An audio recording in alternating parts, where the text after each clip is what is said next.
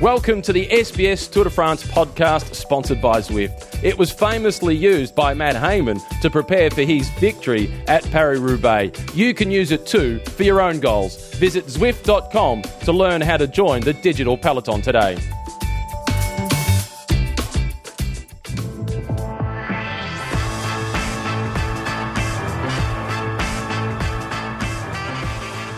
Bonjour, bonjour, bonjour, and welcome to the Zwift Tour de France podcast, episode number eight. Uh, number eight already.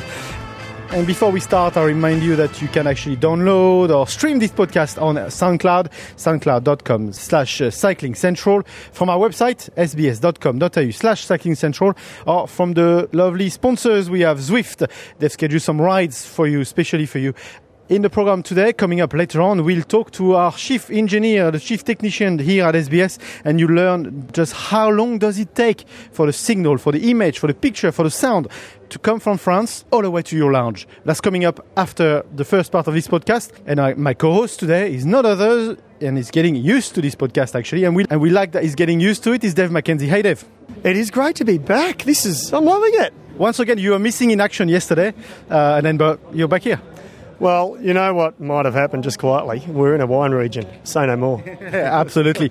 Uh, another one in the kitty for Kittel. Yeah, I like the play on words there. Look, he's uh, look a k and a half out. I said Kittel will win because he had all the teammates at the front and. When he won the day before, he didn't actually have all of his teammates there, and he came from about eighth, eighth position. But gee, when confidence is up, it's pretty hard to be beaten, isn't it? We had to wait for the photo. I mean, how tight was this? It looked tight, didn't it? And uh, wow, Edvald Boasson Hagen. I mean, what a ride by him. He he went from long range the day before. That certainly didn't pay off because he ended up in 13th position. So great ride by him and Michael Matthews as well. I think special mention. He had a good ride as well. He's been there, Matthews. On every sprint, he's, he was he was there, was placed. Yeah, look, it's exactly what I've I think I've said he, he's just got to chip away at it, and he can't throw the towel in, which he isn't. But it can sometimes be disheartening, and when he's not a pure sprinter, he's, he's probably always going to be beaten on the flat, flat sprints. Saying that though, deep into the second and third week of those, when there is a transitional or a flat stage, you know, he's a stronger type of rider than sprinters. So that was, I think, that was a really telling sign uh, for him and moving forward. Another rider that was there all the way to the end is Kristoff. Uh, how do you rate him this uh, this year? Well, plenty of banter online. Unfortunately, the legs haven't been doing the talking for him, have they? And uh, he's been talking about his contract discussions online. Uh, he's is, is, that right? I mean, is that, is, that, is that even correct? Well, if it's coming from him, yeah. If, if that's what he wants, if he wants to talk about that he's looking at three or four different teams, uh, fine. Uh, you know, it's interesting. I was chatting to the Norwegian uh, television crews who are here. They have a couple of big crews here, and they said, "Wow, he's he's very open. He doesn't hold back at all when we interview him." So they love it, and I'm like, "Damn, I wish we had an Aussie like that." Hear, hear, them out. Hear them out. yeah, yeah, exactly. Uh, what happened to Démare? Because uh, it looks like the FDJ was doing a very good lead to him, and then all of a sudden they sort of missed the train, and then he was all over pretty much from uh, 500 meters. I don't know. Yeah, that, that's a good question. He, uh, yeah, he just got lost. He got lost in traffic, didn't he? And um, he, I think he, I think there was just one key point, whether it was that last corner or the, the, the, peloton maybe just eased slightly and he was on the wrong side of that peloton easing and then he got swamped on the other side. I think that's all I can put it down to because, uh, look, he had to fight through the gaps uh, the day before, but he was way too far back. And, and again, a K out, I'm ha- well, I'll, I'll brag about it. I called it. I said he's not going to win. He was too far back. Geez, you're bragging, you're bragging mate. Oh, I'm, I'm, I'm, scraping the barrel. Don't expect too much more after today. Uh, but to, to, carry on on Démare, uh, he also had a bit of a scruff with uh, with Bouhanni, 1k to go. Uh, Bouhanni just came at him and just like knocked the shoulder out. Is that just to tell him, I'm here, mate? Are you a, are you a Démare fan? Because you really, you really, come on. Well, up, up to now he was in green, and then today he's not in green anymore. Kittel won that green, but uh, of course I, uh, I want to follow him. But yeah, that was weird that uh, when he came in and just had a bit of a shoulder to shoulder, he, he looked like he was just want to tell him, don't forget I'm here, mate. Yeah, and you know what? Uh, if you're right, everything you're saying, and I believe you, Bouhanni, there's 10 other sprinters. Forget about trying to win the French Cup. Think about trying to win a stage of the Tour de France. I think that's the problem. He get, he get, he's getting fixated on Démare, yeah. and, and at the end, he's, no, he's never here. He was frustrated when Démare had his first stage win, wasn't he? I think he said it in the press. He, he said something along those lines. And yes, you're allowed to be disappointed, but move on. Uh, just to recap, another win in the kitty for Kittel. He bags himself the green jersey at the same time. Yellow is still on the shoulders of Christopher Froome. King of the Mountain is still uh, is still Aru, and the white jersey is still on the shoulders of Simon Yates. Okay, we take a short break, and straight after this, we'll talk about technical stuff. We'll learn just how long does it take for the picture that is happening on the roads of France to reach your lounge in wherever you are in Australia. But that's coming up straight after this. Don't go anywhere. When Zwift first started, we had but a few short kilometres you could ride. Now Zwift has almost 100 unique kilometres of road with a seemingly endless variety of routes you can take around the world. And they're always adding more roads to ride. And the roads are really cool too. There's the streets of London where you can pass by Parliament or Harrods. There's the roads of Watopia which take you through underwater tunnels and through a volcano or you can even ride the Richmond 2015 UCI World Championships course. That's my favourite. Can't wait to see what they add next. Check it out for yourself at Zwift.com today. We are we are with Jan here. He's one of the guys responsible for uh, all the stuff that is happening behind the scene and enabling you guys to actually watch the Tour de France, watch the images in your lounge. Hi, Jan. Hi. So pretty big role, uh, pretty big job because uh, relatively a big responsibility. Tell us about your job. Well, uh, freelance is providing um, SBS all the facilities and crews on site here the, on the finish line of the of each stage of the tour to be able to be live on the finish line, but also to provide all the facilities for the um, SBS crew to send their reports and uh, the facilities to, to cut the pictures, to edit, and uh, for you, the viewers of SBS, to, to see the pictures back to Sydney. If we have uh, just a typical uh, numbers, typical uh, uh, facts about how and, and what's happening behind the scene.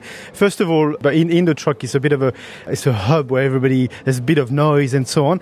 But from the image being here in on the road to the lounge in Sydney, how long does that take? So the signal comes from the SBS camera, stand-up position, which is at the at the finish line, goes to the truck, what I call the train station. and from there it goes over satellite on European satellite and then further on several satellite satellite to reach Sydney, which is the other side of the world, and it takes about four to six seconds. So each time you see Tomo talking, he talked about six seconds earlier. Still, it's amazing, six seconds to cross the world. Yeah, well, there, there, are two routes. One route is a satellite route, goes um, east from Europe to Asia over satellite, and the second route, uh, which is our backup route, goes over London and then take a cable fi- fiber through the Atlantic, further to Los Angeles, and then further through the Pacific up to uh, Australia. Is one faster than the other? I don't know. so, in terms of the, the, the logistics, because you guys are packing up every night, and so tell us about a, a typical day for you. A typical day is about uh, 20 hours on 24. Um, the truck drivers dr- arrive on location about uh, 5, 6 a.m. in the morning. We have to park the truck. It's a huge 40 tons truck with two sliding parts to give a lot of space for the for the crew. Um, six o'clock we park. Uh, we get the electricity for the generators, and then we can open the truck. We set up everything inside. Uh, we are ready at nine. Then we set up uh, the stand-up position, the studio, which is on the on the roadside at the finish. So it's where the, the people see Tomo and Maka and these guys uh, commentating just on the side of the, the finish line every day. Exactly. Then we can, uh, when we are live, we can mix uh, between our camera, where you see Tomo, Maka, and, and all the SBS crew, with the um, French TV uh, live coverage. And then when when it's finished to uh, set up, we can be live. It's about 12:30 uh, here in Europe, 8:30 p.m. in back to Australia, and then uh, we do the first live, and then the stage begin live. Then we do all the coverage with the two commentators in the in the commentary positions, and then we do the after stage live, and then it's again time for us to really work. We have to pack everything. It takes two to three hours to roll hundreds of meter of cable. Uh, to pack the truck, to pack the editing uh, facilities, and to close the truck. And we take the road. We hit the road at uh, something like 9 or 10 p.m. and we drive all night till we arrive uh, at the next uh, finish line. Do you sleep at some point? Well, we, we have a camper. In, in August? yeah, we have a camper, so we, we are we are sleeping in a camper, three of us. So when we drive, two are sleeping and one is driving, and then we can swap the position. Then we we sleep. I mean, I would say between three to five hours per night, and we have time during the live uh, in the afternoon to have a rest time. So most of the time we have one hour to sleep for a nap. Uh, what's been the biggest challenge other than kicking the crew out of the bus, uh, out of the truck every night? Well, uh, the, our our goal is really to, to be on air on time because the, the the logistical process is so complicated to, to manage every day. Then uh, I mean, it's really an everyday challenge to be live, uh, to find a position, to park the truck, to find a position for the camera, and to draw all these cables, uh, to get the satellite connection, to get to get the the um, uh, telephone line to be in contact with the st- uh, studio in Sydney. I mean, all this all this amount of process we have to uh, complete is such huge that we're already on time, but it's always a, a, a, a run against the hour to to be ready. And it's not because you've done it perfectly one day that the next day will be easy. Yeah, you never know. I mean, the, the truck is driving uh, on on some complicated roads, sometimes in the mountains. So the the equipment inside is um, is well packed, but you never know. It could be uh, shocked, and then uh, we can have a technical issue. So everything is uh, is uh, safe, and we have spare equipment because we don't have any chance to get spare equipment on on the route of the of the tour. So that's a everyday challenge technically and for also the, the people because it's uh, it's hard and it's a tough job uh, physically and uh, mentally. And last question: uh, If you look at the route of the tour this year, have you pinpoint stages that will be difficult? Izoard might also be a quite a complex one. Am I right? Yes. Well, um, we live day by day. I don't know where we go tonight. I haven't opened the book yet because it's, uh, as I said, it's a daily challenge. Um, we know that uh, some uh, stages are more difficult, but we get all the information from the organization ASO. It's well organized, so they, they help us uh, parking, driving, and they give us the day before all the information to be on site on time and to be ready for the on-air program. Thanks, Jan. Welcome. Thank you. Bye bye. When Zwift first started, we had but a few short kilometres you could ride. Now Zwift has almost 100 unique kilometres of road with a seemingly endless variety of routes you can take around the world. And they're always adding more roads to ride. And the roads are really cool too. There's the streets of London, where you can pass by Parliament or Harrods. There's the roads of Watopia, which take you through underwater tunnels and through a volcano, or you can even ride the Richmond 2015 UCI World Championships course. That's my favourite. Can't wait to see what they add next. Check it out for yourself at Zwift.com today. Uh, welcome back to the Zwift uh, Tour de France podcast, and uh, Maka is still with me. Are you okay, Maka? It is good to be back, and uh, what a lovely morning we've got it's incredible. That weather is just too too it's too hard for people back home. You know, like, when you just uh, post tweets and stuff, people go, "Shut up." Uh, I know, I know. Uh, Tomo did it on the uh, live broadcast the other day, and I was like, "Easy, Tiger." We, you know, we'll, we'll, people start switching off, throwing tomatoes at their screen. Absolutely, right. Uh, tonight we're going to uh, Station des Rousses, proper mountain top finish, um, and uh, we start from Dole. Uh, it's a stage that is quite uh, spread as well. We have uh, one category three, one second category, and towards the end, a first category. What do you make of that stage? Well, you know what? I'll, I'll, I'll say a, a, a, fairly loose quote, so not exact word for word from Richie Porte, though, but he said, Yeah, it's a funny one, that one. He said, I don't think I've ever seen anything like that stage in the Tour de France. And I'm looking at the map thinking, what is it? What, yeah, what's, what's so different about this? And it's not the first time that they've been uh, at this summit finish, is it, in the Tour de France?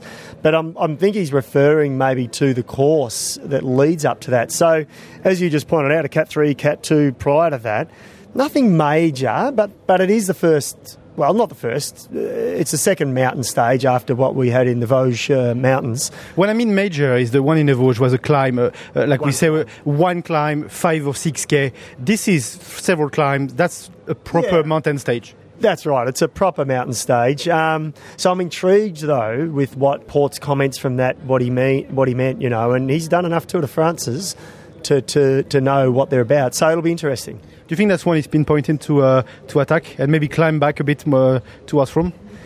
Maybe, maybe. I think there's real mind games going on with Sky and BMC, real mind games. And uh, the more the media, and dare I say accentuate it, uh, the more they are actually accentuating it, if that makes sense, or the more they are actually playing the mind games to each other because you cannot tell me that all nine riders and director sportifs and team managers are not reading the social media pages. Some of them might not be, but some of them would be. So it, some some of this stuff that's being written would eat away at them. I mean, at least someone does some uh, some analysis on those social media. And do you think that drives the strategy on some of the teams? I don't think so. No, no, no, not no, uh, not at all. It'd be crazy if it did, or they'd be crazy if it did. I, I meant what other teams are saying on social media and the way the way they play. I'm not saying the general public. I'm Yes. saying what BMC is putting out. Those are. Do you think that targets skies and vice versa? Uh, yes, yes. Yeah, I see what you mean. Yeah, I think so. There's probably a little bit of that. There's a little bit of, you know, it's toing and froing, isn't it? It's toing and froing. And, and that's what we've seen with Team Sky and BMC. And a few of the other teams are probably sitting back. I mean, Movistar, you know, they, they never give us anything, Movistar, do they? They give us nothing. Come on, Espanoles, give us something. We can we can actually translate from Spanish. we have to tell them we can translate from Spanish. Give us some stuff. Yeah, that's right. Come on, it's all right. Espanol, ta- también, va bene. So, uh, who do you see at the top of the mountain uh, going first on that on that stage? Ah, geez, you ask that tough questions, don't you? I mean, I, you know, the, the, the answer is none of us know the answer to that. The short answer. Um, I don't think it will be Froome, and I don't think it will be Porte, because I think they hit the top of the climb, and then it's still a few kilometres. It's still actually eight kilometres from that top of the category one, 11.7 kilometres, to the fi- finish line. So I think we'll actually see an opportunist that might jump away. Um, So whoever goes top, maybe in a sort of gruppetto at the top, might have the chance to just take an opportunity on it. Yeah, maybe. Yeah, maybe. Um, who's the Frenchman who was fourth on the Giro d'Italia? He's, I think, he, uh, for for Française des Jeux, who's here. Pinot, Pinot, Thibaut Pinot. He hasn't been great so far. No, but he's not, and and absolutely, and he's not going to be great. He's not going to be. He's not going to aim for podium. He's not aiming for podium. He said that before the beginning. But I think he'd dearly love to win a stage, and I think this could be a day for him because he's he's taken it easy in the first week of the Tour de France. So I think he'll look to try and jag a stage early. What about Bardet, the other uh, Frenchman? Yeah, possibility, but you know, come on, can't we just pick one Frenchman? I think that's enough. Come on. Do we have enough with one Frenchman? I don't know. I don't know. you know what? You've been starved of it. What was it? 90, it was 85 because Greg LeMond won in 86. Yeah, yeah. So 86 because Fignon won in That's 84. a, that's a bit. You know what? That's a bit like, and uh, this is this is for mainly Victorians, but it's a bit like the Richmond Football Club, the team I go for in AFL football. I don't, their last premiership they won was 1980, so I, I understand your feelings. Is that your salt you're rubbing in my wound? yes, absolutely it is. Well, it's been great to having you uh, on the podcast. So uh, the, the stage uh, is going to be an interesting one tonight. So really tune in and with a, with a nice finish. So uh, stay up and stay uh, stay awake. Maybe feed yourself on tour snacks or whatever. Well, well, oh, speaking of food, to snacks, what will we be eating at the finish line? What's the what's the local cuisine? I don't know, but I reckon there's some cheese in it. All right, sounds good. Sounds good. Never can, you can never have too much cheese. Say no more. Thanks, Micah. Cheers. Thank you. And this is it for us today. That was a lovely uh, episode. Actually, this is episode eight with uh, the content we had today. Next podcast will be available like every podcast we do on this Cycling Central for the Tour de France tomorrow morning.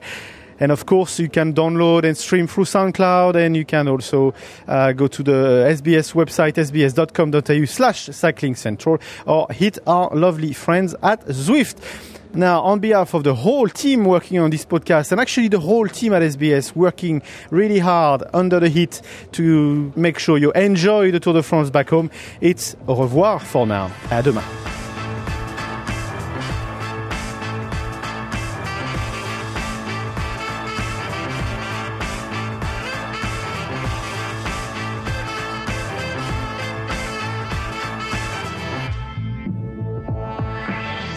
Thanks to Zwift for sponsoring the SBS Tour de France podcast every day of the 2017 Tour de France. You can ride and listen to this podcast by joining SBS Group Rides on Zwift. Guys, go and check it out today. Visit Zwift.com to learn more.